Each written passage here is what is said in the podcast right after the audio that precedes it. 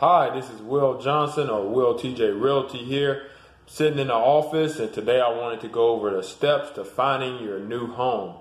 So, hi, this is Will Johnson or Will TJ Realty to buy, sell, or rent. Just give us a new home. So, step number one consult with a real estate agent. The reason this step is number one, and the reason this step is important is because there's a lot of things that can go wrong in a real estate transaction. So it's best to consult with a real estate agent or a real estate professional who knows what's going on.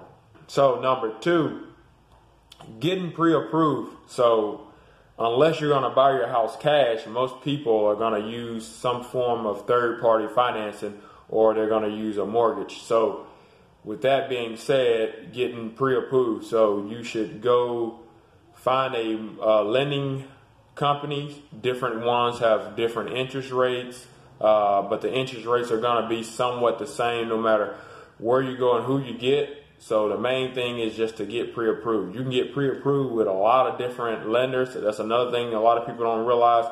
I always recommend getting pre-approved with at least three, especially if your credit is bad, because you never know who accepts what and um, what the credit is going to affect. So, number three is finding the home.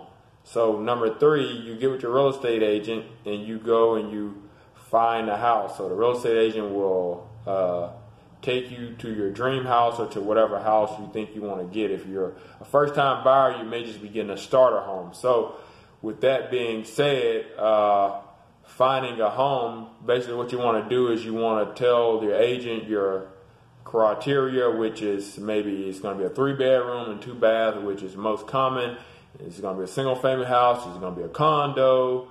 Uh, you know, is it going to be a trailer house or what, whatever you want? Do you like a lot of land? Do you like more house and a little land? You don't like cutting grass or whatever, uh, whatever floats your boat. So you're going to do that. That's number three. Number four is you're gonna make an offer. So let's say the house is selling for two hundred thousand.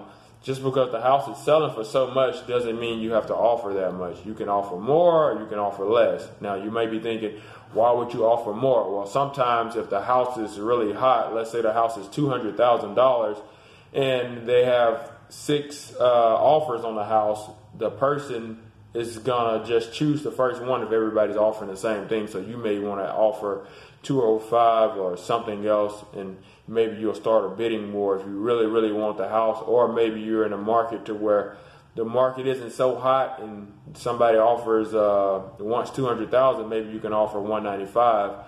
Maybe you can get it your house for a little cheaper. So that being said, uh, number five is uh, presenting the offer. So you have to present the offer to the seller and to the seller's agent. When you're doing a transaction, you'll only talk to your agent, and the seller will only talk to their agent, and the agents represent you. So you'll present the offer, and at that point, the seller can choose what they want to do, whether they want to decline or whether they want to. Uh, uh, come you with another offer. So you may the offer may be two hundred thousand. You may say, "Hey, I want to do one ninety five, and they may come back at you and they may say, "Let's do uh, one ninety seven instead. Let's meet in the middle." So then you know at that point you're still saving some money. So you may want to accept, or maybe you're stern. Maybe you want to just do one ninety five or nothing else. So it's basically negotiation, which is number six. It brings us to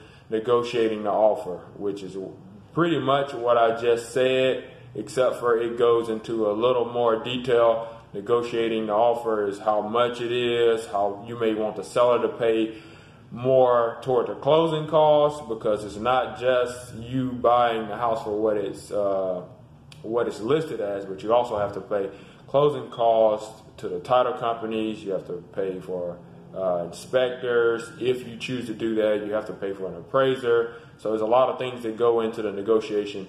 So after the contract, so the contract period is going to be a period where you're going through information after information with your lender, whoever you decided to go with. So this process is going to be the most uh, the most challenging process. At least it was for me when I got my house, so they're going to need a lot of information from you. They're going to need your uh, tax returns, your W 2 forms, your check stubs. They're going to want to see a steady income and all kinds of things. And so there's a lot of things you have to go over, a lot of things you have to sign. So, and after the contract, we finally come to the closing. So, step number eight is the closing. The closing is pretty self explanatory. You're basically closing the deal. So, what you do is you go to the title company, you sit down. Generally, your real estate agent will be there with you. They don't have to be, but generally, your real estate agent will be there with you. We sit down with you. We go over the paperwork. We go over what to sign. There's a lot of signing going on, and generally, it doesn't go above two hours, let alone an hour, and you'll have everything signed.